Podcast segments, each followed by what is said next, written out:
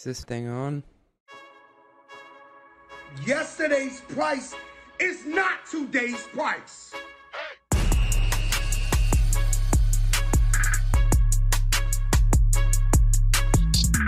Welcome back to another episode of the Run the Numbers podcast.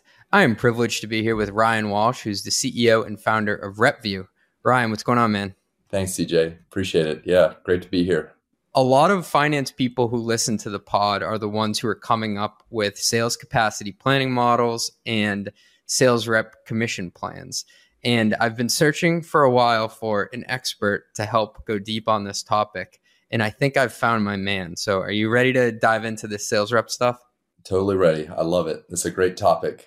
So, off the bat, I just want to qualify why I believe you're uniquely talented to help go over this. Can you just give like the 30 second overview of what RepVue does and, and how you set up to start this company? Yeah, absolutely. I'm the founder and CEO of RepVue, and RepVue is a platform where B2B salespeople will go essentially on the platform, they will submit a rating of their sales organization.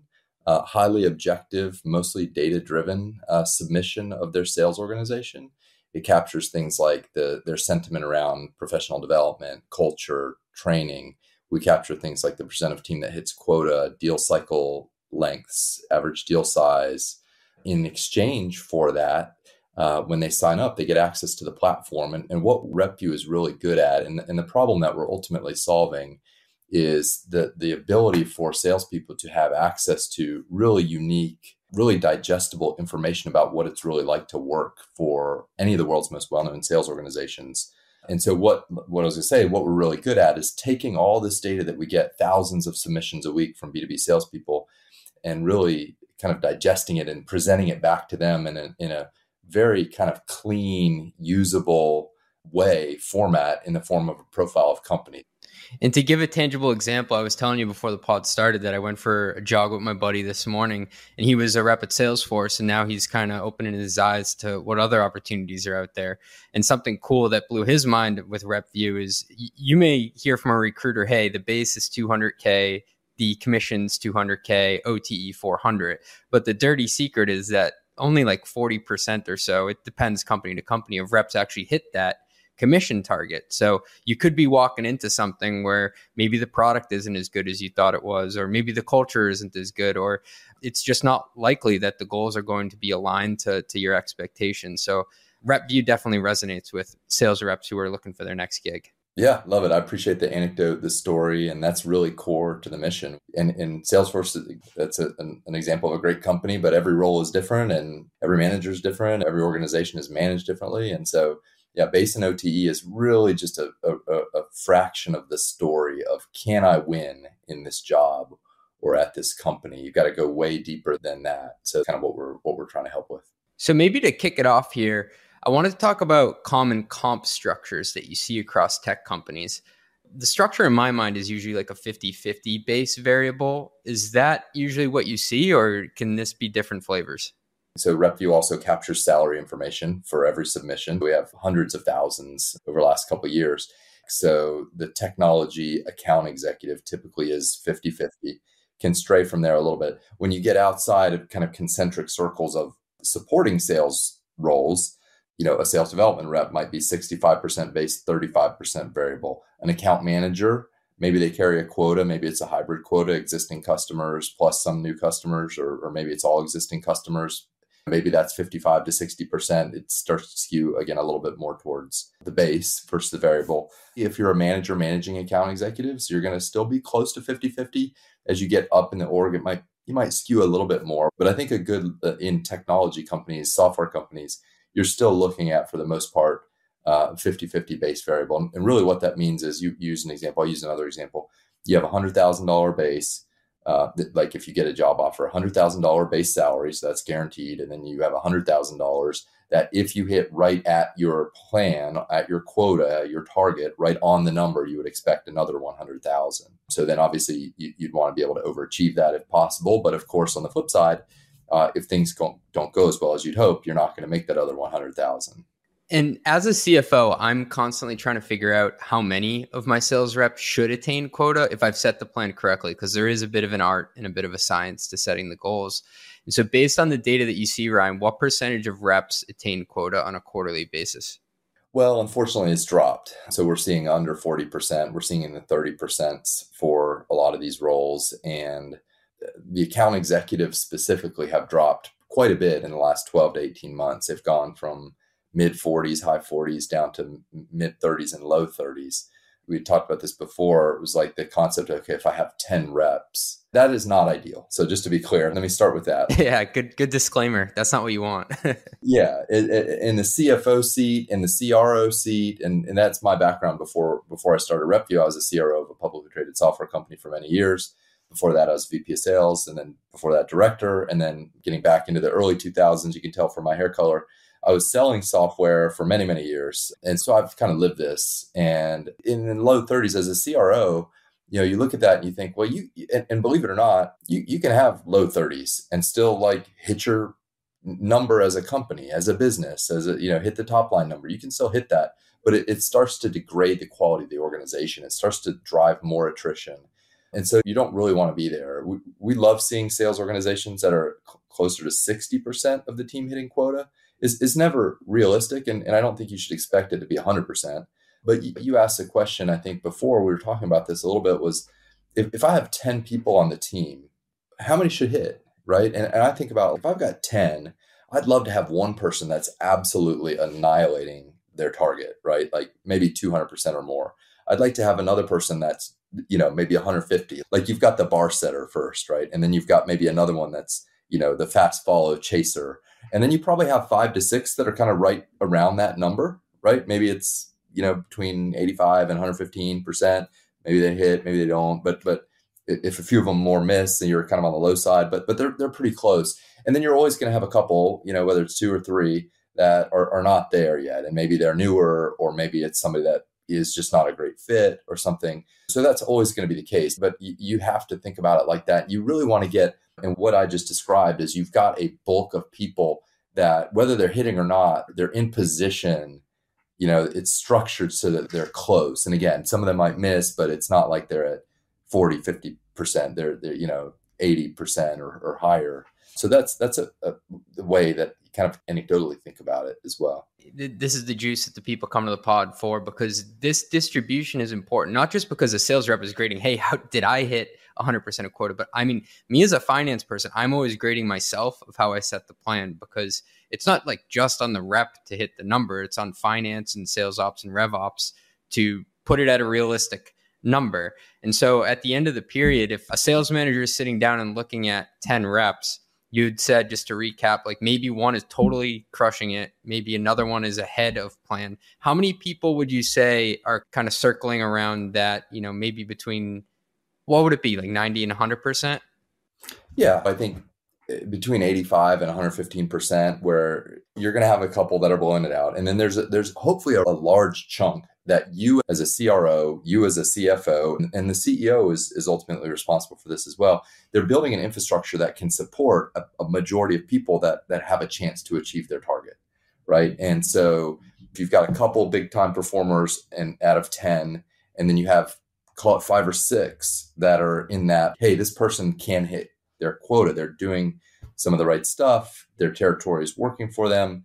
And, you know, maybe they're not going to hit 150%, but, but they're also not going to hit 50%. Right. And so when you take those and you take your top performers, now you're looking at it where like, you know, a really, really good period. And, you know, we, we use quarter, it can be quarter, it can be month, it can be year, depending on deal sizes and things like that. But you, you've got an opportunity to get to 70% of the people there, right? Which which is which is really really good. And to clarify, when we talk about quota attainment, we we are like in the context of, of what we do at RepVue and what we share on LinkedIn, on Twitter with our users, on our website, we're talking about the percent of people that get to the number or above.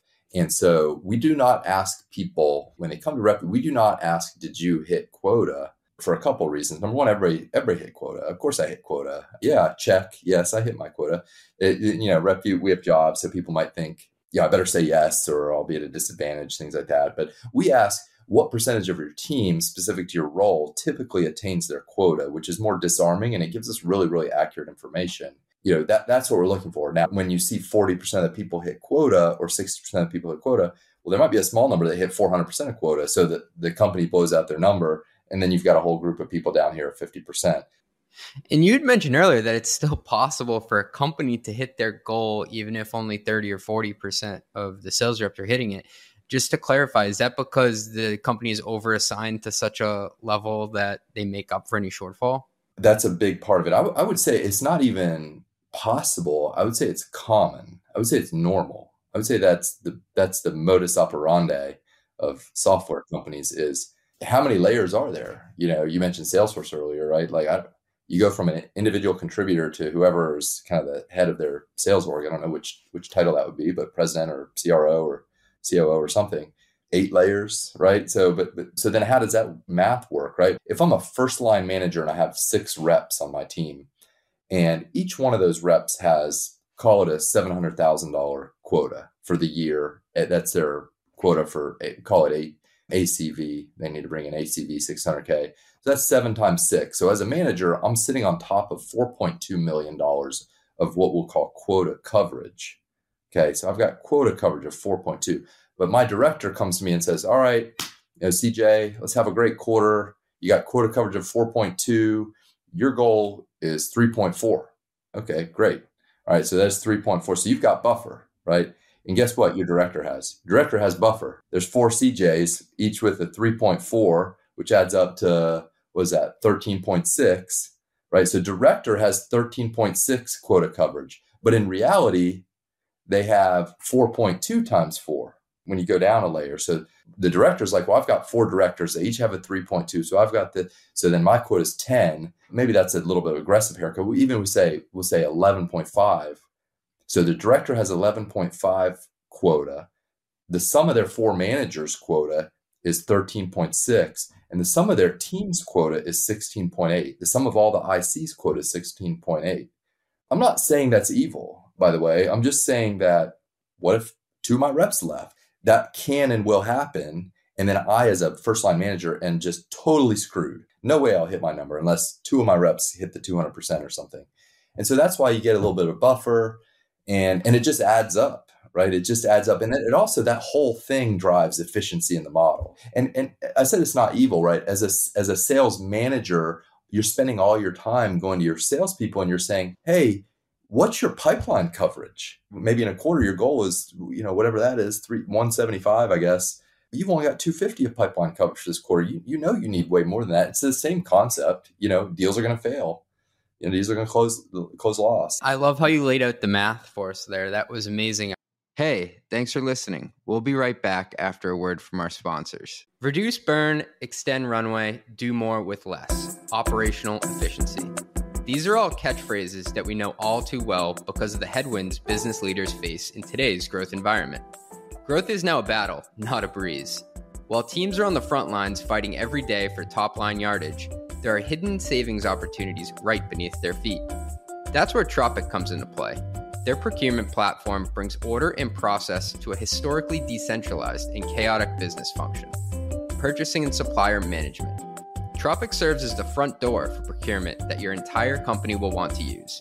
By combining intake forms, pricing benchmarks, approval workflows, and supplier management all in one place, Tropic makes savings opportunities easy to find and act on. When you pour blood, sweat, and tears into revenue growth, doesn't it make sense to protect what you have fought for? Visit tropicapp.io slash metrics to learn how modern businesses are controlling spend to extend their runway. Your board will thank you. Your budget will thank you. Your bottom line will thank you. I want to dig into the cultural element of that because I've also been at organizations with a large field sales force and we admittedly set the number to to the reps, feet on the street, pretty high. not many of them were hitting their plan, but we who were engaged against the board plan were doing pretty well. We were hit, we were more than 10% exceeding it. And so then you run into this dynamic of certain people going down the hallway high fiving because they're hitting their goal. But then the reps are like, what the hell? Like, I'm not getting paid here. Have you seen that happen before and go sideways? For sure. I mean, that's that's really it's a great point. You, the CFO, and the and the CEO are high fiving in the boardroom, right? Another another smashed quarter, but only thirty percent of the people are hitting quota. I think really, really, what the the the thing that it comes down to is I don't at, at a certain level, salespeople don't care as long as they feel like they have a path to hit their number. If your sales organization is structured and, and your territories like if, if I feel like I can hit my number re- with a reasonable amount of effort, doing my part, doing the stuff that I need to do as a salesperson, and I can hit my number and the territory's fine, I should know and expect that there's going to be buffer in the system, right? You know, there, there, there should be. That's how a business should run. It shouldn't be excessive, and that's okay. And it's just the, the fact of the matter is where it goes sideways, and what you're talking about, the disgruntled is like, it, where it just feels uh, almost predatory right? Where it's like we're going to brute force, and that was it was interesting that I don't know if you saw that Salesforce article, and the title of that article was "Sales by Force." Yeah, so I think conceptually speaking, what what, what I think there is like we're going to brute force our way to hitting a number, right? I know the article's nuanced. There's a whole bunch of stuff in there. It's not necessarily specifically related to this this concept, but we're going to brute force like, and and we'll we'll kind of rag on CFOs sometimes where it's like the, the, the CFO looks at the spreadsheet and they see the line that says quota carrying sales rep count. And they're like, well, everyone we add contributes $374,251 in ARR. And so let's add 10 more of those, even though, you know, the target we know is 500,000. Uh, that that's what brute forcing it is. Whereas, you know, I think in, in the last year or two, particularly with the macroeconomic conditions, you are seeing a little bit of a shift back to like, what if we kind of went Navy SEAL style? What that means is you're giving people, a, in the context of sales, you're giving people a higher opportunity to succeed, right? And it's a better trained, smaller team. A funny example is like Mark Benioff actually said earlier this year was like 95% of our business comes from 50% of our sales team members. Yeah, he, he said that publicly. And a lot of people were shocked. And I'm like, well, that's how it's been at every software company for many many years and it's because well we can add more sales capacity and and we think that'll do it. And it's just it, it, kind of i think we've kind of hit the end of that that road of that strategy here in the last year or so. If i'm a cfo and i'm looking at the plan for next year ryan and i'm saying i'm going to make some of these territories smaller and throw more reps at it any words of caution there before i do it? You really should look at realistic addressable market metrics and you know, is a venture-backed company, so I'm very familiar with the concept of hey, pitch the TAM. Wow, this is massive TAM here, right? But when you when you go like, well, who can we actually call on? The serviceable addressable market. Yeah, yeah, and and I think you we sometimes we get a little too far apart on the serviceable addressable market of like because you just asked a question. The question you asked is, I'm going to split my territories, and you know, ideally, you have a you have a kind of a, a method and a methodology and a, and a sound process around what can one sales professional kind of support and engage with from a whether it's in a territory whether that's geographic? It always just comes down to like how many accounts in their territory right that are that are reasonably serviceable like and defensively serviceable right like and so it, do you, do you have more accounts that are not being touched adequately? Do you have some set of accounts? Do you is there a green field? Like let's go hire some more reps. Let's build this out. Let's go attack that but if it's like the same set of accounts and yeah, m- maybe you can improve your your quality by moving some of the low performers out and big performers in. But splitting territories at some point it just becomes a, a you know a process of of annoying salespeople and and causing attrition um, because there's only so much you can squeeze out of it. So what I, my, I would just say you, you really need to look at and, and be really tight on what is the serviceable addressable market reachable. I sometimes I call it RAM versus TAM, reachable addressable market versus total addressable market. And within that, I think you'd said greenfield. Two terms that I've heard thrown around in the past are blue ocean and red ocean. And correct me if I'm wrong on my definitions here, but my understanding is that blue ocean is that it's it's basically unclaimed and you can go after it and there's not much competition there. And then red ocean is when you're trying to displace somebody. So do you think that should factor into any market analysis as well to see if you want to flood the territory?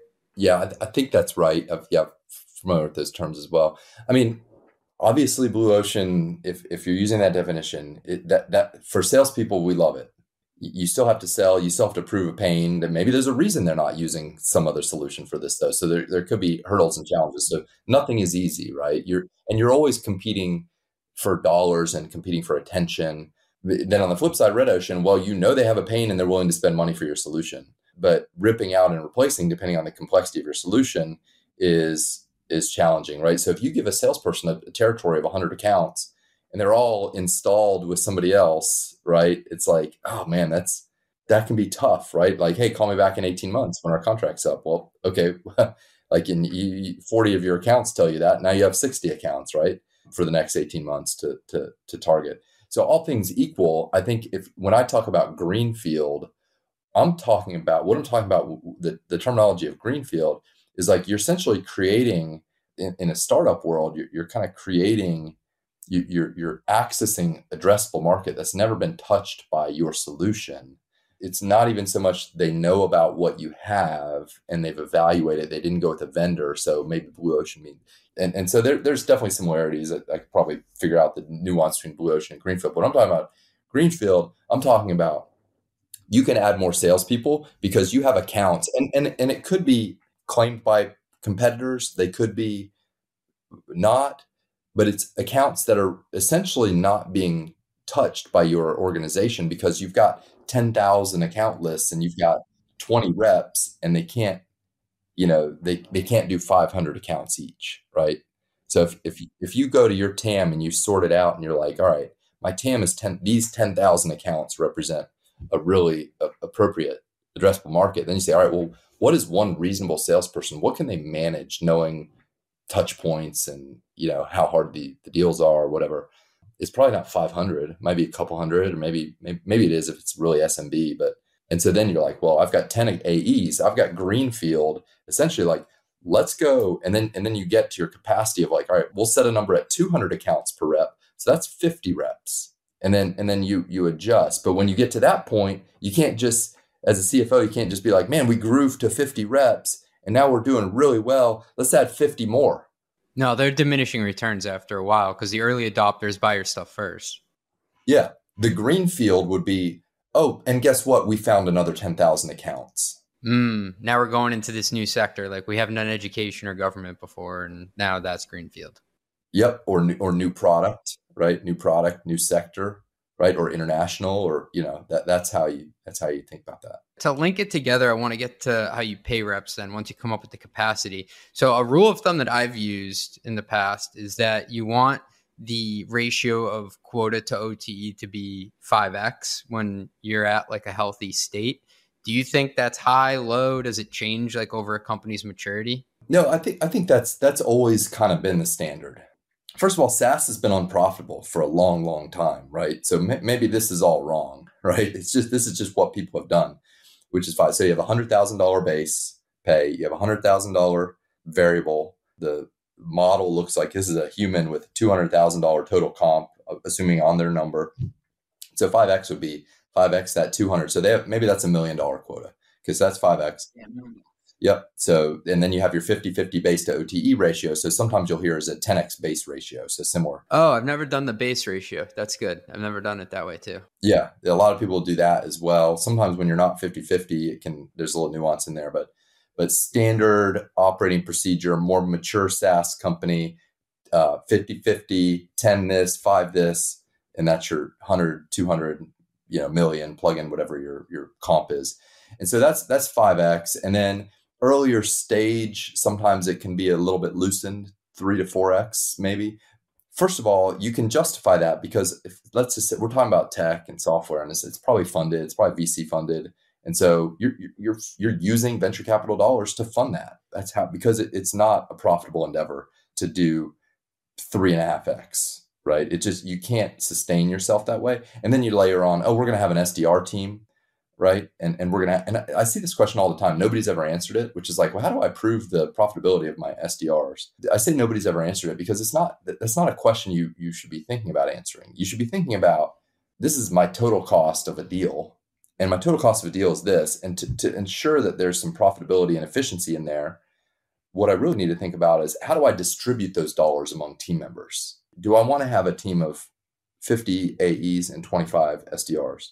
Maybe I do because then you know the AEs don't have to spend all their time prospecting and, and doing work that a, a more junior person that's earlier in their career and wants to move up maybe they can do that work. Anyways, the the, the five to one ratio is appropriate.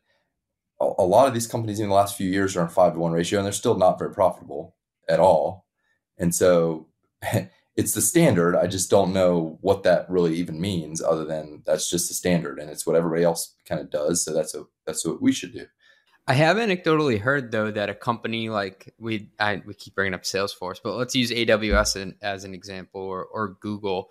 Now you have like 150 products to sell, and they're also looking at a different financial profile where they want to make a profit. I've heard some of those reps can have like a 9, 10, 11x ratio. Is that true? You mentioned a couple that may have some some usage components to their plan, possibly. Great point. That was an awesome call out. Yeah, it's not just SaaS; it's it's consumption based. Right. So my quota might be higher, you know, but what's going to I'm going to bring them in at a lower amount, and then hopefully their usage will scale. And so it's a different way to get to similar you know, as, a, as an AWS rep, maybe a senior person, right? Hey, I want to be bringing in 400 grand, 500 grand, but hit my number and all that you're going to do that a little differently than a, a Salesforce rep who's just going to hit these new deals and then they're going to upsell seats. Whereas, you know, AWS, there's consumption, right? And and oh, I brought on this this this company. I know they're going to grow really fast. I'm going to crush my number because the consumption is going to go up. So it, with and there's some of that going on, you know, at, at, at, like a Snowflake or you know other other organizations like that where you where you'll have some of that. So it when when I'm talking about the five to one, I'm, I'm really talking about kind of kind of a more of a down the middle ACV um, versus a consumption model. And just for listeners, so like if I'm at a Gong where it's SaaS and versus uh, Snowflake, which is usage based, you're saying those two comp plans should look pretty different. They're going to look different in in their structure, but at the end of the day, I think th- those two companies, for example, might compete for the same really good technology salesperson.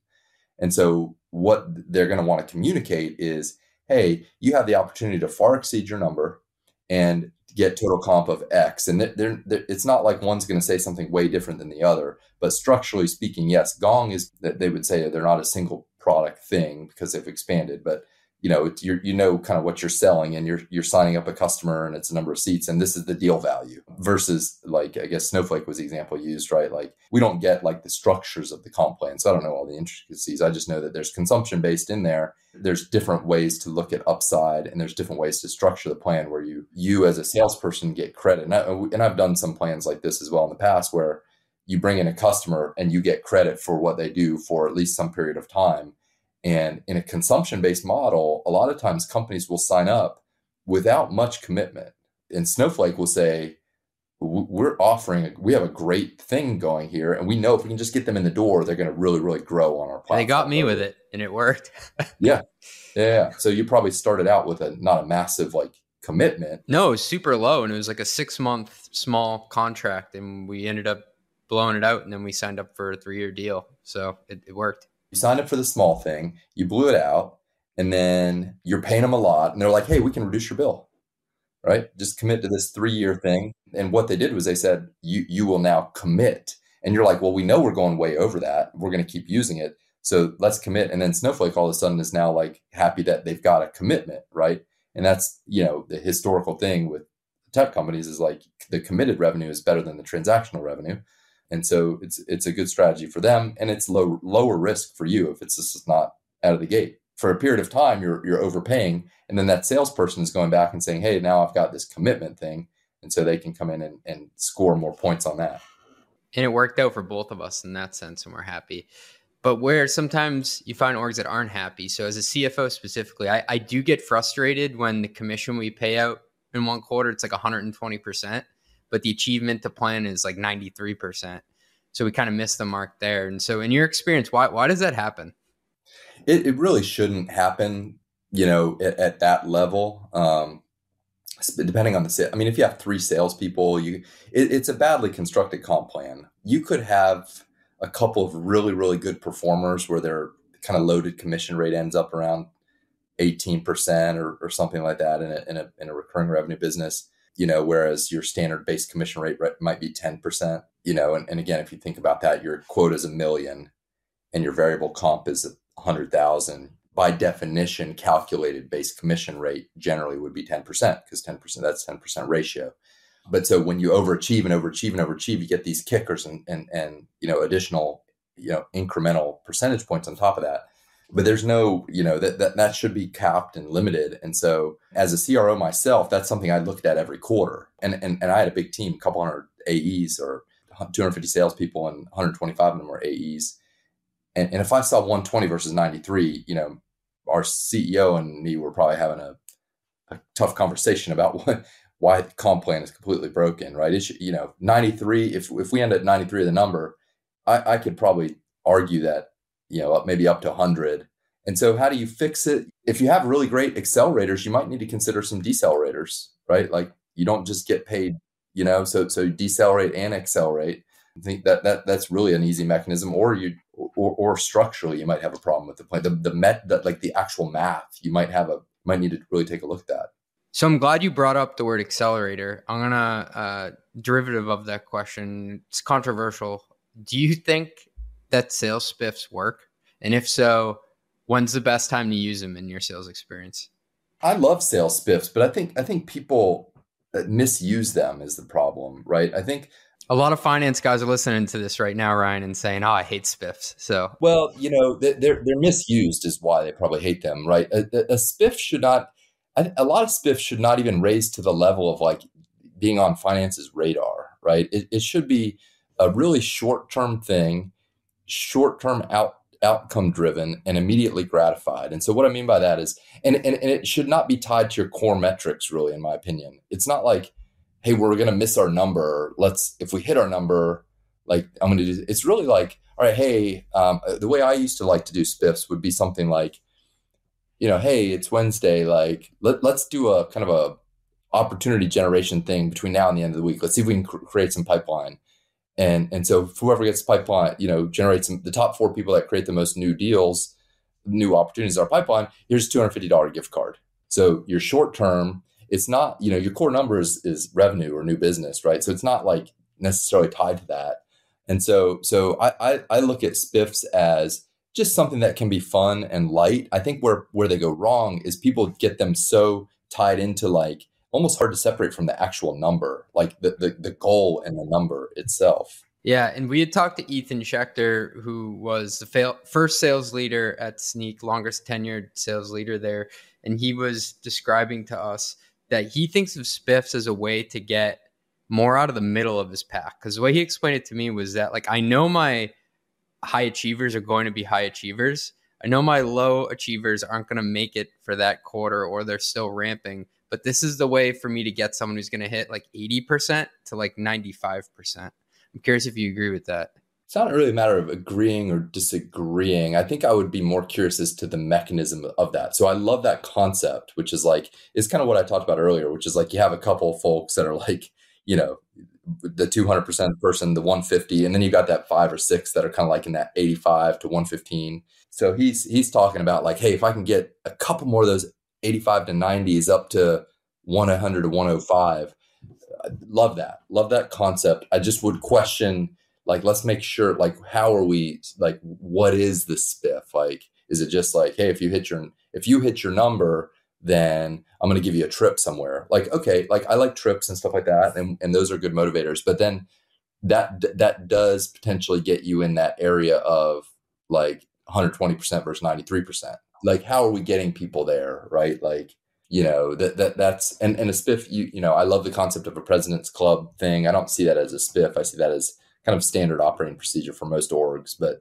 so, so I would say like conceptually, I, I love the idea of like, how do we get those, if we have five to seven that are like between 85 and 115, how do we make sure we maximize those that get to 100 because morale and they're happy and all that. Um, I would just, I would just, you know, kind of tread a little lightly on what is the mechanism of the spiff. This is probably a throwaway comment, but I used to always be the person. We used to always do watches for some reason. Salespeople just love watches. I think it's because they can wear it and they can tell people why what where it came from. But I used to be the finance person who had to go and physically purchase them all online, um, and then get them sent to the rep. So I would have to like slack them, like, what which watch do you want? So uh, I'm glad I don't have to do that anymore. What was the nicest watch you ever bought? The nicest watch, uh, somebody closed. I think it was the biggest deal in the company history at the time. It was like over a million bucks, and um, I think it was like a five thousand dollar watch, like a five thousand dollar Rolex. I'm curious, what's the what's the nicest like uh, reward you've ever seen a sales rep get? I mean, we used to do like a 10K, $10,000 for like our salesperson of the year award. Uh, but it was it was just one of those things we did every single year, budget for, and we'd give the big check. So like the golf check, we used to at our kickoff. Um, so I, I love I love a big check, golf check. We had a, a spinner wheel with prizes on it for certain spiffs. So like think of like almost a vertical wheel of fortune wheel, like with the the tick tick tick tick tick tick tick tick tick, and we put very like a TV on it, like just things like of that nature of like couple hundred bucks to maybe a thousand bucks or something on that. I had a, I had a sales leader tell me that when he was like 25 years old, he crushed his number at his sales job, and the prize was that you got uh, the company leased you a Porsche convertible for the summer. So he was like a 25 year old kid driving around in this sweet Porsche convertible for the summer. He said it was the best summer he ever had. So uh, it was only for like three or four months that he. It was only for three months, but I mean, so it's only a few. It's only a few grand, right? It's like it's not. Yeah, that. yeah.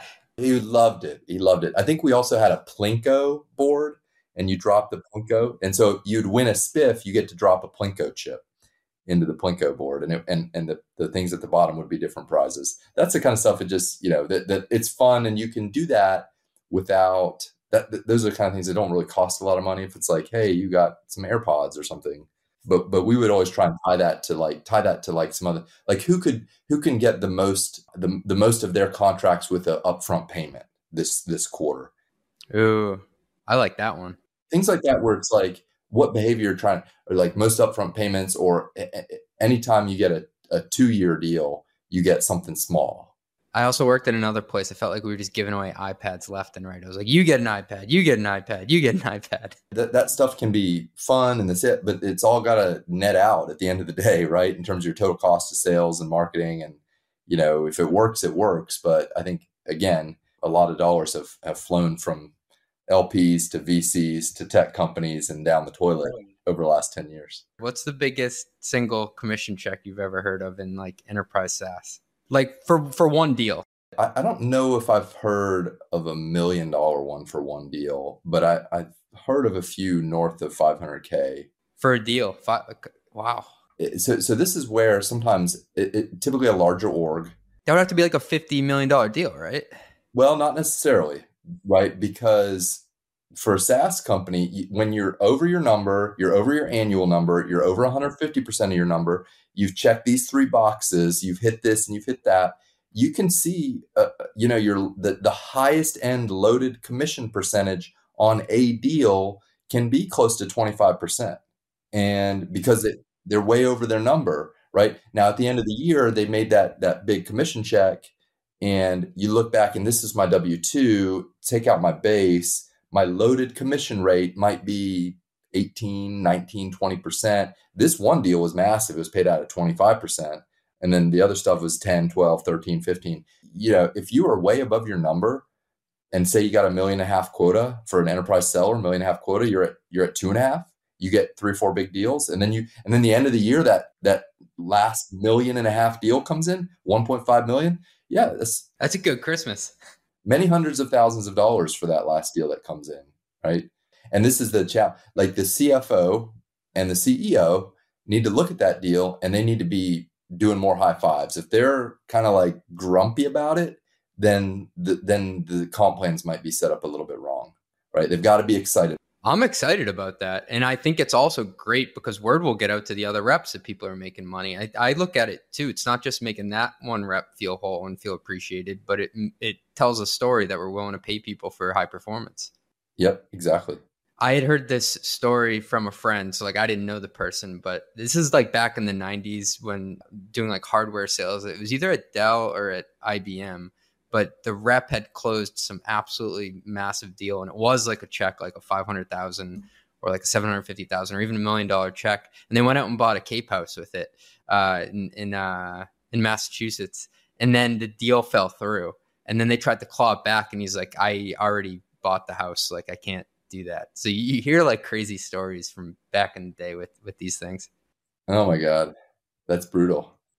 Yeah, I don't even want to think. I don't even. I wouldn't even want to think about that. So uh, get into some trends here. So what are some of the impacts at RepVue that you're seeing?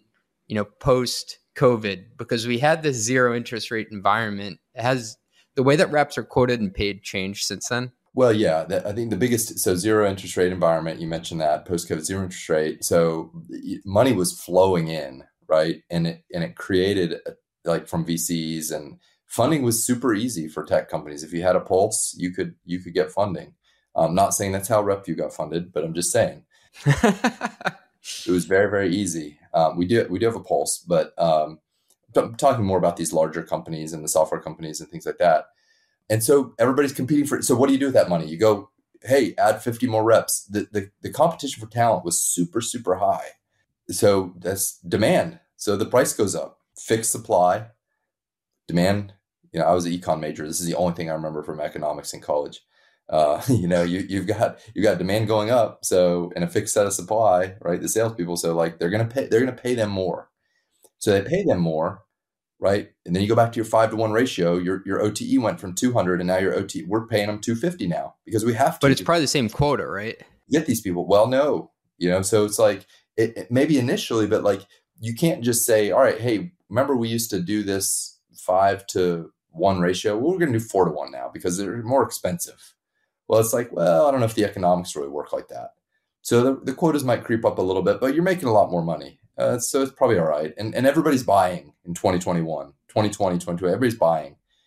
And then all of a sudden, with the macroeconomic conditions, quotas are high, nobody's buying, and now nobody's hitting quota, right? And so now this that's where we got to with, with this whole the mess. So the, the biggest impact on salespeople at the time was awesome because you could just go anywhere and get any job if you've got some experience in tech sales and parlay that into more and more and more. And then all of a sudden, boom, layoffs hit. And, and that's where that money went, right? You hear like, well, they're not laying off engineers now. Well, yeah, you know, but the, the, the, the massive hiring boom was more on the sales side. And so comes up, now it's come down. Um, and so it's, it's been, it's been very challenging and, and it was the right thing. The layoffs were the right thing to do because people were not hitting, like it was just way too much capacity. The result was over capacity um, at sales organizations. And it, it really is like a non-linear unwinding that happens because, like you said, it's all those factors stacked together. And then once the tide goes a little bit lower, like the math doesn't hang anymore. Yep, exactly. I, I want to drill into something you said there around like hiring and, and firing and attrition. So, as a finance person who's running the budget, I do have to plan for that attrition and make sure I have enough cushion for reps leaving. What what are you seeing as the average attrition rate for for sales reps right now, or or said another way, what's the average tenure that you're seeing? We don't capture. We do. We actually have some of that data. I, I should pull it. But so yeah, attrition is a function of tenure, right? So if you say your average tenure is two years, then your average attrition rate is going to be 50%, right? So you're turning over half your team every year because the average tenure is two years, right? So that's how people should kind of think about that. And then you know, two years, that's what we're talking about out here. I post on LinkedIn a lot and people are like, oh, t- jump ship every two years, three years at most, right? If you've been there three years, that's amazing. That's long tenure. Yeah, you're a dinosaur after three years now. Yeah. And, but that's three years. That's a 30. So like the, the best sellers are going to stay three years, and then they'll jump and go somewhere else. That means the best you could do would be 33% attrition rate. That's really tough, right? That's really hard. And I said, I, I did a post like a week or so ago. It was a little controversial because I basically was saying like, you really can't accomplish much in that time period, right? The first year is always going to be kind of like, yeah, you know, you're, you're ramping. And then the second year, you kind of like, you could have a good second year and you're like, oh, you, you hit your number.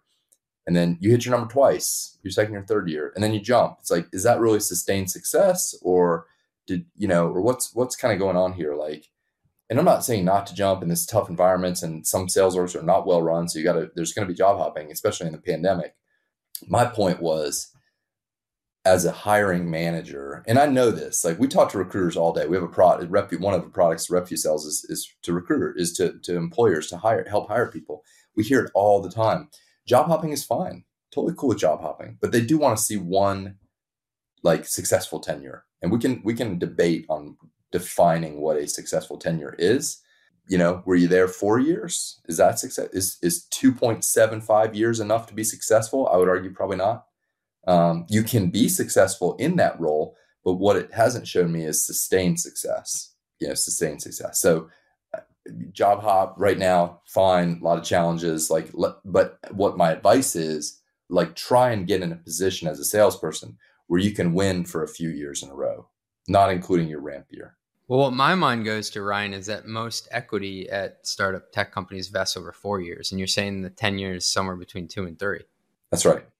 Did you have any insights as to if CEOs or CFOs were adjusting quotas mid period to help those sales reps out when the economy kind of bottomed out there for a while? Does that ever actually happen in reality? It does happen. I, I would say, like, when you talk about mid period, right? Like, maybe not like intra quarter, no, no, no, but like quarter to quarter. They could, yeah. But I, I, I wouldn't. The reality of it is, and we've seen this, that is what you would bucket as a corrective action.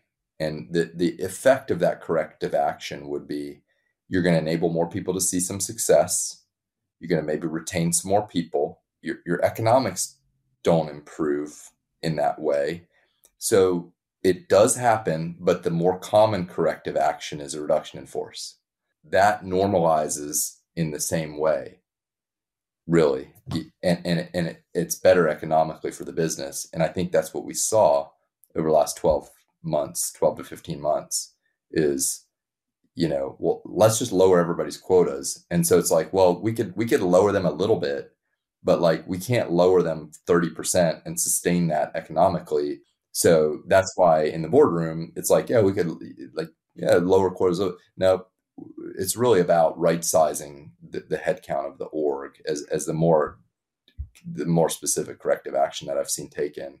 Um, although anecdotally, yes, I, I, know for a fact that certain well-known tech organizations have have done some reductions in, in, in quota. That is interesting though, because that is essentially a quota reduction because you're taking people who are competing for the same deals out of the field to give you a better chance of that at bat getting on base. That's right the reverse of slicing the pie up in too many slices. Yeah, yeah, I like that. I never thought about it that way.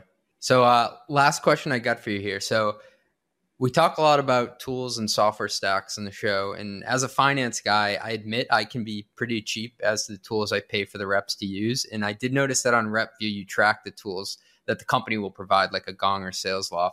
So, um, does that really matter to sales reps? Or are reps actually making decisions based on that? And sh- should I pay for better tools? No, I mean, I, I, think that what what really matters is that you have an effective and efficient tech stack. You know, arguing over, and I hate to say it, uh, uh, the overlap in what these tools do is so similar. The whole like well, outreach versus SalesLoft, like I, I couldn't, I, I have no idea what the differences are. They will tell you that theirs might or might not be better, and they're both fine quality tools as as a hiring person, it's you have the right tools in place, right? Like at RepVue, for example, we use um, Chorus by ZoomInfo, and we looked at Gong, which we really liked. We're a startup; we only need a couple seats. It was way cheaper for startups, you know. So for like forty percent of the price and not maybe ninety percent of the functionality, it's it's a no brainer. That's one example of like these are all a lot of these tools are kind of quality like they're, they're well done you, you know. Sellers expect a modern stack they, they, they need the contact data like with ZoomInfo is there in that space SalesIntel apollo all these all these folks in there. You know as a cfo i've, I've been surprised i've bought a lot of software in the last few years. There's a wide dis- discrepancy in price on some of these similar tools very wide. Like it's sometimes like 3x yeah exactly and some of them it's like 3x and maybe that's like well this one's maybe it's been a little bit more built for the enterprise or they have this and that. And so you look at your stage and like can we implement it easily? What's the total cost of ownership?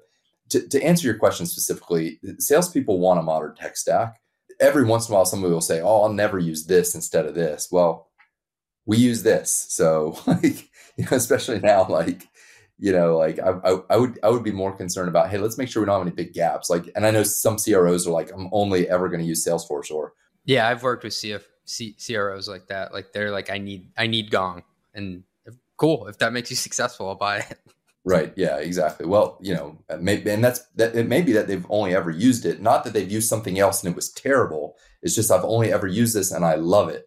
Well, it's like, well, look at this one because it's kind of the same, or or maybe it's not. And so, uh, you know, I, I, I, don't get to. We we love the data, and it's really interesting for us to see. Um, you know, kind of who you know what who's using what, and our salespeople, and our users love it too.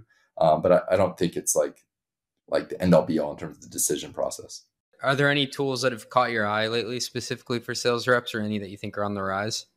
I mean, we, we, we actually started using Apollo for contact information. And, and, and I like that one. I mentioned, you know, we use Chorus as a business, like outside of the sales stuff. We use um, we use Gusto, and, and I love Gusto, by the way.